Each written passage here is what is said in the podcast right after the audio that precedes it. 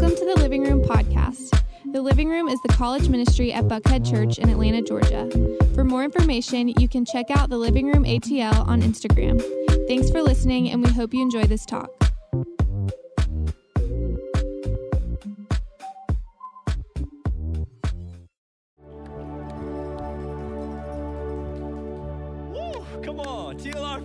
Not done celebrating. Come on, I hope you're celebrating with me right now in the chat. Man, what an amazing night. This is incredible. Tonight, we just got to witness three people, three students, three lives tonight that were saying, I am unashamed of the gospel of Jesus, that I'm a follower of Jesus. I'm not perfect, but I'm doing everything I can to follow after the only one who is. And man, we are celebrating with you, to, uh, all of you, Veronica, Kayla, Sydney. I want you to know that you have a family right now that is leaning in, celebrating with you for that step that you just take. Thank, took. Thank you so much for your courage. Man, what an amazing night. I feel like I could just say, in Jesus' name, amen, and we could all log off and it would be an amazing night. Um, but I have a word I want to bring to you tonight, so don't log off just yet. But man, so, so incredible. In fact, I'd love to pray as we kind of move forward in the message. God, I just say thank you. God, thank you. Thank you for allowing us to be a part of this. God, we don't deserve it, but God, thank you. Thank you for your amazing grace that you extend to every single human being.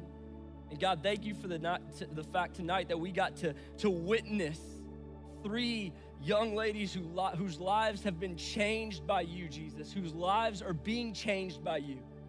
And God, I'm believing that the best is yet to come. I'm believing that their best days are their next days. I'm believing that you're going to continue to work in and through each of their lives in so many amazing ways. And so, God, continue to do what only you can do. And it's in Jesus' name that we pray. Amen. Amen. Amen. Come on, man. Woo. TLR fam, uh, how y'all feeling tonight? Y'all good? I'm gonna set my, my phone up back here. Oh, never mind. We don't have a shelf. I'm gonna set my phone right there. But family, y'all, y'all good? I'm trusting that you're talking back to me right now through the screen, even though I can't see you. Which, by the way, I just want to say, I miss y'all. I really do. Like, I love that we're able to connect together on Monday nights. This semester has been next level amazing. It's been so good. Every single Monday night, I leave here, I leave Buckhead Church, and I'm like so fired up. Our team, like, we have a group chat, our team does, and, and the chat's just like on fire. Like, I don't go to bed until like 2 a.m. on Monday night. So, really, I don't go to bed until like Tuesday morning. But I'm cool with it because I love what God's doing. But with all that being said, I do miss you guys, and uh, I can't wait for the day where we get to see each other back again in person, which hopefully will be sooner rather than later. Uh, but keep praying, keep staying safe. And uh, but I did want to say that I love you and I miss you. But hey, tonight I'm really excited because tonight we're kicking off this brand new series here at the living room called Living the Dream. Living the Dream. And it's a series where we're going to be going through one of the most incredible stories in all of the Bible. We're gonna talk about the story of Joseph.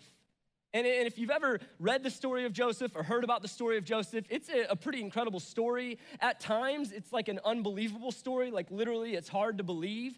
Um, but what's so evident in Joseph's life is that God um, was always with him, that even in the, in the tough times, uh, God was with him and God was working at all times. And so tonight, uh, we're kicking off this series, Living the Dream. And I love the title of this series because it's a phrase that we say often, right? Like maybe you personally don't say this phrase, living the dream, that much, but you probably have heard it said, like you at least know what it means. It's a phrase that we normally use when life is going pretty well.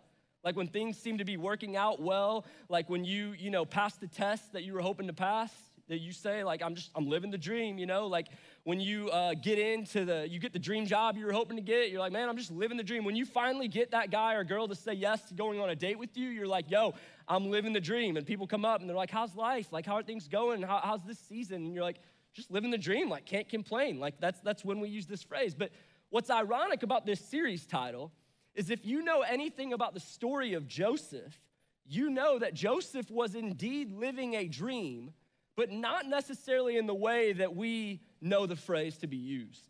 Like Joseph was living the dream, but Joseph also went through a whole lot of tough things in his life. In fact, the story of Joseph, you could say, is marked by one setback after another. Setback after setback after setback. In fact, here are some kind of defining markers of Joseph's story. Like Joseph had plenty of dreams in his life, but he also had dashed expectations. Uh, the story of Joseph reminds us how the sovereignty of God intersects with the struggles of real life. The story of Joseph tells us how God honors uncompromising integrity that cost you something. His story shows us how God is able to redeem anything, even the bad, and use it for good. And the story of Joseph shows us how God uses setbacks, suffering, and difficulty to prepare us for the purposes that He has for us. That's just a snapshot of the story of Joseph. And the story of Joseph, honestly, in so many ways, is our story. Like the story of Joseph is actually not that far off from your story or from my story. Because we too all have hopes and dreams in our life, yet so often we find ourselves stuck and frustrated, not where we want to be. And isn't it so true? Like, I don't even have to convince you of this. I, I kind of feel a little bit silly even saying this, but life is full of setbacks. Like, can, can I get an amen in the chat? Maybe even from the people in the room. You guys could talk back to me. Uh, oh, wow, I didn't think you really were going to, but that was amazing. Um, but life is full of setbacks.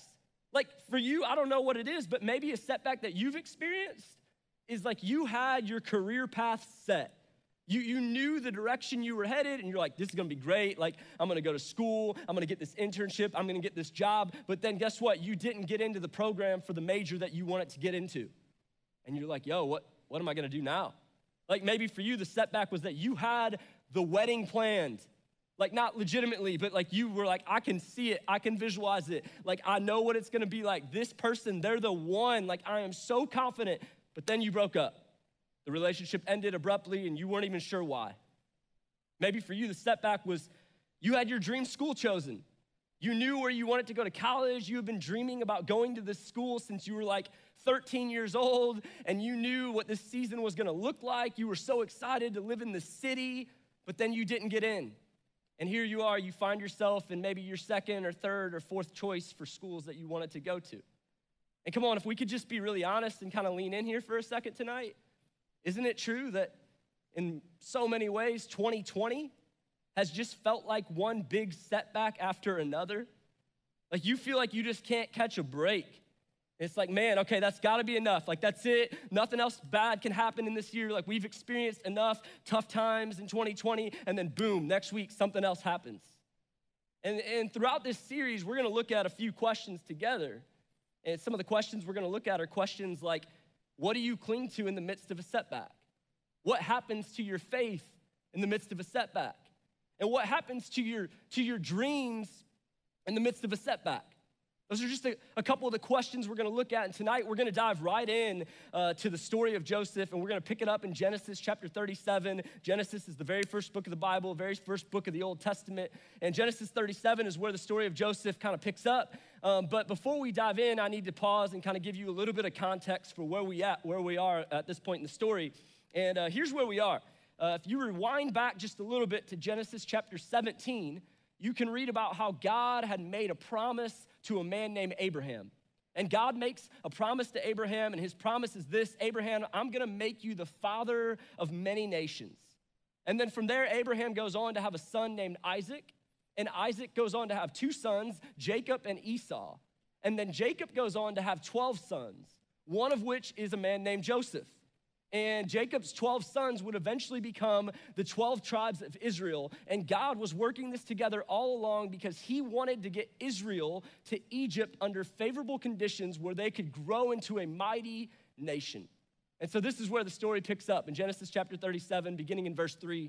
Check this out with me. It says, Now Israel loved Joseph more than any of his other sons. So Jacob loved Joseph more than any of his other sons and because he, because he had been born to him in his old age, and he made an ornate robe for him.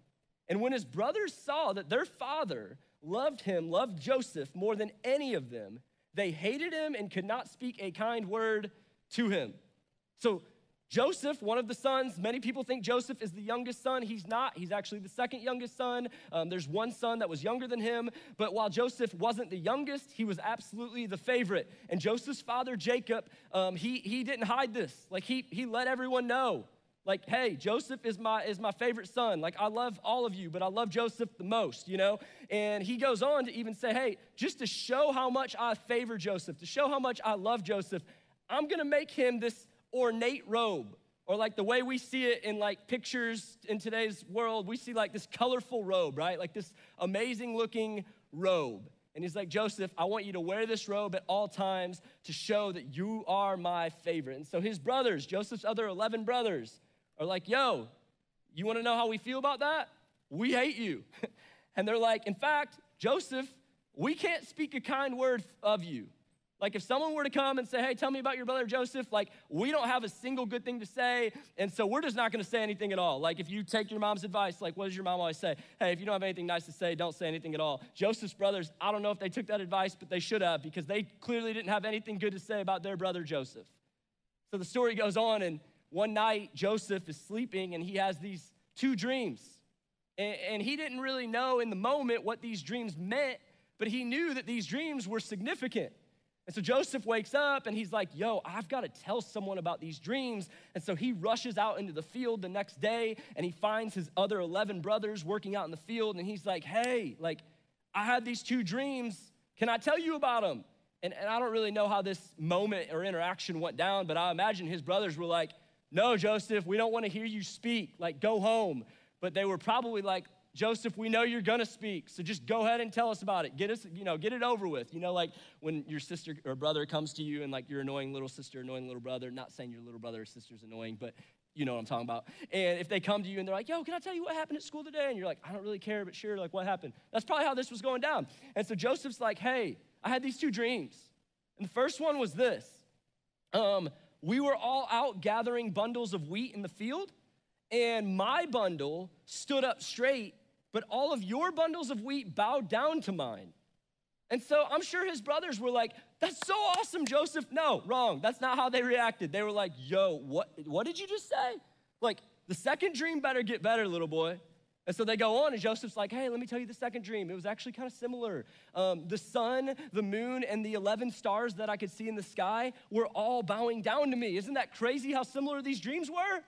And at this point, his brothers had to be like, All right, man, like, we're done with you. Like, we already hated you.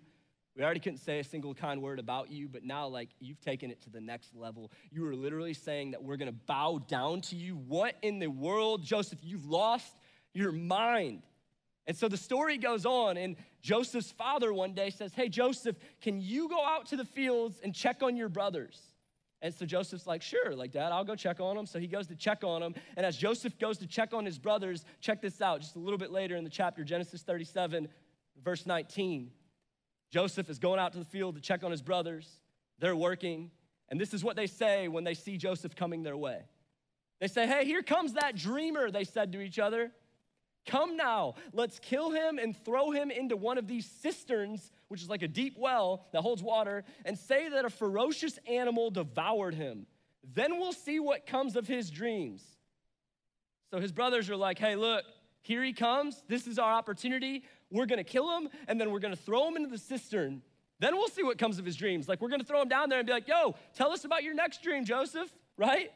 But Reuben, one of Joseph's brothers, I guess he was like one of the only nice ones. Reuben heard this and he tried to rescue him, rescue Joseph from their hands. And Reuben says, Let's not take his life, he said. We go on. Don't shed any blood. Throw him into this cistern here in the wilderness, but do not lay a hand on him. This is what Reuben said to rescue Joseph, to rescue him from them and take him back to his father. So when Joseph came to his brothers, they stripped him of his robe, the ornate robe that he was wearing, the one his father made for him, and they took him and threw him into the cistern. The cistern was empty, there was no water in it. So Reuben's like, listen, guys, let's not kill him. Let's just like throw him in the cistern, and then we'll figure out what we're gonna do. We'll figure out what, what's gonna happen. So it goes on. Check this out. Judah said to his brothers, Hey, what, what will we gain if we kill our brother and cover up his blood? Come, let's sell him to the Ishmaelites and not lay our hands on him. After all, he is our brother, our own flesh and blood. And his brothers agreed. So when the Midianite merchants came by, his brothers pulled Joseph up out of the cistern and sold him for 20 shekels of silver to the Ishmaelites, who then took him to Egypt. So the brothers throw him in the cistern, but then Judah is like, hey, look, if we just leave him in there or if we just kill him, what are we gonna get from that? Nothing. Like he's gonna be dead, but like we don't get anything from that. So let's not kill him. Like, we're better than that, guys. Come on. Like, let's just pull him up out of this cistern, and let's go sell him into slavery. And at least then we'll get like something for him. Like he'll still be gone, but now we'll get something. So they they go and do that. All the brothers are like, yo, that's a great plan. Like you are brilliant, Judah. And so the brothers go and do that, and they sell Joseph into slavery for 20 shekels of silver. Now, how many of you know how much 20 shekels of silver would be worth today? Just let me know in the chat. My guess is like probably none of you know. If some of if any of you in the chat know, um, you're you're amazing. That's really incredible. I don't. I, don't, I was gonna say like I'll send you a, a Chick Fil A gift card or something, but, but watch like 20 of you are gonna know. So I'm not even gonna say that. But if any of you know, that's amazing. But let me tell you, I didn't know until about 24 hours ago how much 20 shekels of silver was worth. 20 shekels of silver in today's time would be worth about 200 dollars. It's like you could barely buy like two pairs of Air Force Ones for that. Crazy, right? Like they sell their own brother into slavery for $200. Like Joseph must have been thinking, you could have at least sold me for like a grand, I don't know, 500 something, like $200 really? And at this point in the story, the brothers of Joseph thought that he was gone. They thought they had gotten rid of him. They're never to hear from him again, right? But no, God God had a different plan. And God was about to redeem this evil act for good. Did God cause this to happen? No. But could he use this for good? Absolutely. And what the brothers didn't know in this situation was this the brothers had no idea in the moment that the setback Joseph was experiencing was actually a setup. The setback was a setup. Even while Joseph was in the pit, like in the, the bottom of the cistern, he was still living the dream because he was on his way to fulfilling the purpose that God had for him. The destination that God was leading Joseph to was going to be so beautiful, but the journey to get there was going to be absolutely brutal. But the setback was a setup. Now, what am I saying? Am I saying that every single setback you experiencing you experience in your life, every setback you have experienced is going to lead to something amazing that God's going to do in your life? No, I'm not necessarily saying that. But what I am saying is that God will use, God will use the setback to set up whatever it is He wants to do in and through your life if you'll allow Him to. That if you'll allow God to do this, that He'll use any setback in your life as a way to set you up, as a way to prepare you for whatever it is that God wants to do in and through your life. The setback was a setup. And this is absolutely true in the story of Joseph. And we're gonna find this out as we go further on in this series. That at this point in the story, this seemed like one giant setback, but this was actually a setup for what God was going to do in and through Joseph's life. And I just wanna say to you tuning in tonight, I don't know what setback you might have experienced or you currently are experiencing. I don't know what setback you're gonna experience in the future. But what I can tell you is that if you trust God and you follow Him to the best of your abilities, God will use any setback in your life as a way to set you up for what He wants to do in and through your life. Just three observations that I have from this part of Joseph's story. Observation number one you don't have to have clarity about the setup, you just have to have faith that God is with you in the setback. See, Joseph wasn't exactly sure where God was leading him, what God was setting him up for. But Joseph knew that God was with him in the midst of the setback, and the same is true for you. You don't have to know exactly what God is setting you up for, where He is leading you, but you can say, Man, I am 100% confident that God is with me in the midst of this setback. The second observation is this you learn more about your faith when things are hard than when things are easy. I wish this weren't the case. Like, I honestly do. I wish it was the opposite. I wish you learned more about your faith when things in life were easy, when you were truly living the dream. But that's just not the way it usually works out, right? Like, usually, in fact, at least in my life, maybe you can relate. Usually, when things are going super well in my life, when I'm like, man, I'm just out here living the dream, it's in those moments where I can easily forget about God. Like, it's crazy how I will pray about things for months and months and months in my life, and then God will come through on that prayer, and I'll get what I've been praying for for all this time, and I will, I'll forget to even say thank you to God. I'll just step into it and receive that blessing as if I earned it 100%. And then months later, I'll be like, oh, God, thanks for like working all that out. You learn more about your faith when things are hard than when they're easy. In hard times, that's when you feel like I don't know where else to turn. So, God, I'm, I'm trusting in you. God, I'm looking to you. God, guide me, lead me. The third observation I have is, is this God will waste nothing in your life.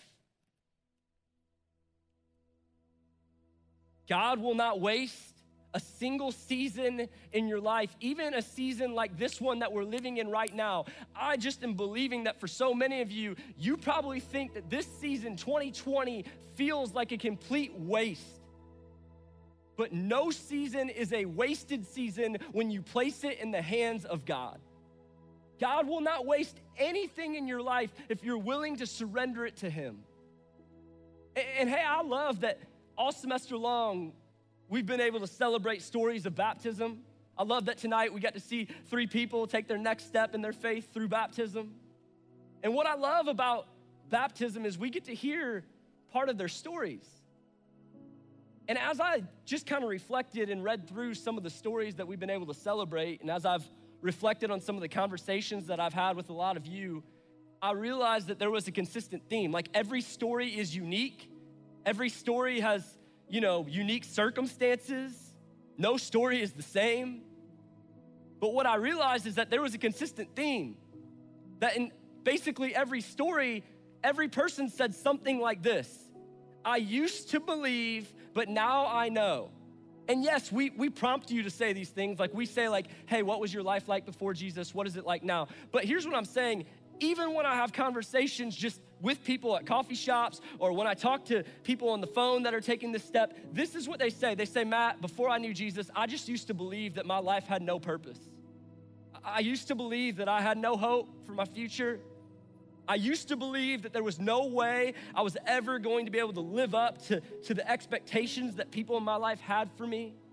I used to believe there was no way I was ever going to be able to forgive this person that hurt me so badly in my past. But Matt, now, now I know. Now I know that there is hope. Now I know that there is peace. Now I know that I can overcome even something that was so difficult for me to experience. Now I know that I can have purpose. Now I know that my future is bright. And see, here's what I'm learning in my life, specifically when it comes to being a follower of Jesus, is that where we're prone to see a period Usually, right here, we would want to just put a period. I used to believe this end of story, period. Where we see a period, God inserts a comma. And He says, uh, your story's not done. I know that you experienced this setback, but yo, yo, if you, if you trust me, if you stick with it, where you see a period, I'll put a comma. And that setback is actually just gonna be a setup for what I wanna do in and through your life. So don't put a period where God puts a comma. Can I just say this to you? I don't know who I'm speaking to tonight. Maybe it's someone in the room. Maybe it's someone tuning in. Maybe it's someone who's going to be tuning in a couple days or months or years from now. But you might be in the middle of a broken chapter right now in your story, but God is in the process of writing a beautiful story. You might be in the middle of a chapter in your life that feels so broken. We all have pages in our stories that we hope no one else ever reads. But while you might be in the middle of a broken chapter in your life, God's in the process of writing a beautiful story.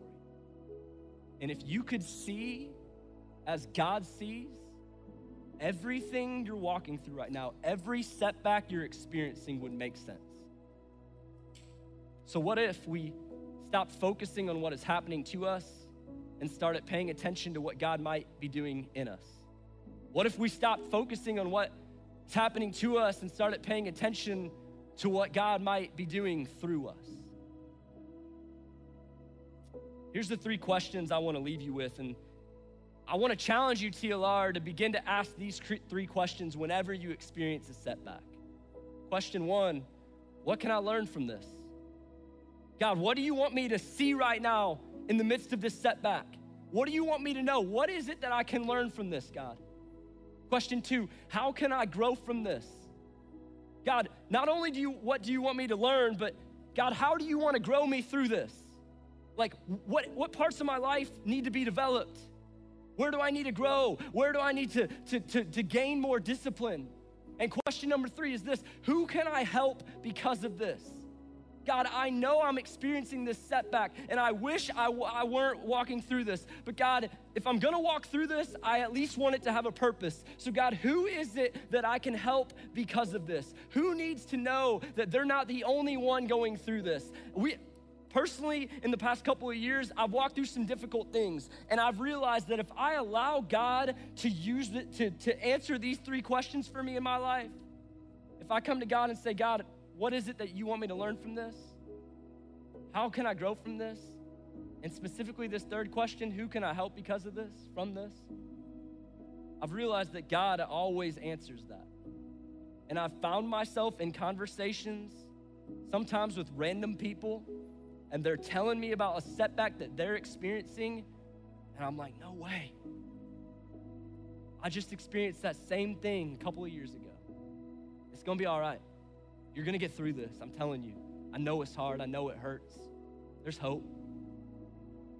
So here's what I wanna say as we close tonight. The band's gonna close us out and um, quick song, but before we close, I feel like it would be a miss if I didn't acknowledge that right now there's probably a lot of you tuning in who feel like right now you're walking through a really, really big setback in your life. And maybe it's a setback that honestly feels debilitating. Like you don't know how you're gonna get up from this. You don't know how you're gonna move forward. Every single day you wake up and you're just like, I don't know if there's hope. I don't know what to do. Can I just say this to you as your pastor, as a friend, as a maybe an older brother in your life? Can I just say to you that no matter how vast your setback might feel, there is a Savior that is greater. There is a Savior who says, I am greater than that setback. What if, what if, hear me out on this. What if the setback you're currently walking through in your life is a setup for you to find life? Let me say that again. What if the setback that you're currently experiencing, that you're currently walking through in your life, is actually just a setback for you to find life in your Savior named Jesus? Because let me just tell you, Jesus is greater than any setback you could experience. He offers hope that is greater than any setback you've experienced. He offers peace that is greater than any setback you've experienced. He offers joy that is greater than any setback you experience. He offers life and life to the full that will ultimately outweigh any setback you could experience in this life. And so tonight, maybe, just maybe, there's someone tuning in who says, Man, I want a relationship with Him because I can't keep trying to carry this on my own. And so tonight, I just want to invite someone tuning in, maybe even someone in the room, to place your faith in Jesus for the very first time.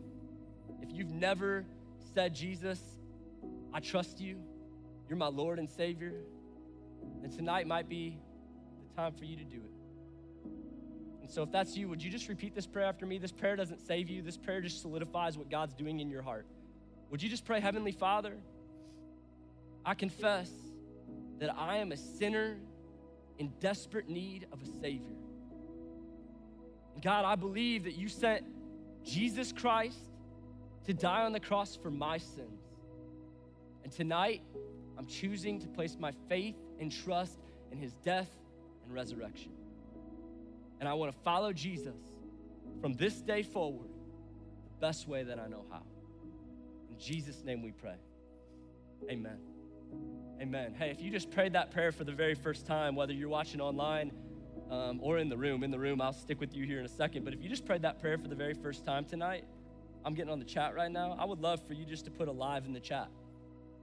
Just put the word alive in the chat so that we can celebrate with you. If you're in the room, there's some family and friends still here in the room. If you're in the room and you just prayed that prayer tonight for the very first time, there's only a few of you in here, but would you just shoot your hand up at me so I can see you? It's cool if there's no one. There's a hand right there. That's amazing. Is that Sydney's Sydney's dad? Come on. That's amazing. Someone in the room just received Jesus for the very first time. We're to celebrate with you in a second. I, am missing up what's going on in the chat here right now. Wow, that, oh my goodness. I'm behind in the chat, but I know there's people in the chat. Y'all, my mind is blown right now. Dad, who's here tonight to witness his daughter take his next step in her faith, and he just found faith in Jesus tonight for the first time. That's amazing. That's amazing. There's some of you in the chat right now receiving Jesus. Come on, come on, TLR family, all together, even in the room. Can we make some noise right now for what God is doing? He's setting people free, lives are being changed, hope is being found. Hey, this is amazing. There's people right now in the chat. I fell behind in the chat, but I can see so many of you saying amazing, amazing. Praise God. People are finding life in Jesus. We're gonna close out with a song tonight just to kind of celebrate what God is doing. He's doing amazing things, TLR, even right now in this season. So, heaven Heavenly Father, God, tonight we, whew, tonight we say thank you, Lord. Thank you for catching me off guard tonight. God, tonight, about two hours ago, our team prayed that you would surprise us and do something un- unexpected. And God, we're seeing it right now. So, God, I just praise you. Say, you're so good. You're so good, Lord. Every setback in our life, if we place it in your hands, if we trust you, it ultimately is a setup for what you want to do in and through us. God, I thank you that even when we don't see it, you're working. And those aren't just lyrics to a song that we're gonna sing here in a second. God, that is truth that we can anchor our lives onto. That even when we don't see it, you're working, you're working, God. Right now, you are moving and you're working and you're changing lives and you're changing this city and you're changing families, you're changing our, our country, you're changing our world. And God, tonight we say we are finding hope in you. In no other name, God, we're finding our hope in you. God, even when we don't see it, you're working. So, Lord, tonight we just want to close out by just singing this. Just singing this over and over and, and going into this song that you're the waymaker, you're the miracle worker, you're the promise keeper, you're the light in the darkness. So come on, lead us. Even when we don't see it, you're working. Come on, come on. Thanks for listening, and we hope you enjoyed the message. If you want to stay connected, follow us on Instagram at the Living Room ATL. Remember, TLR fam, we love you, we're for you, and we'll see you next time.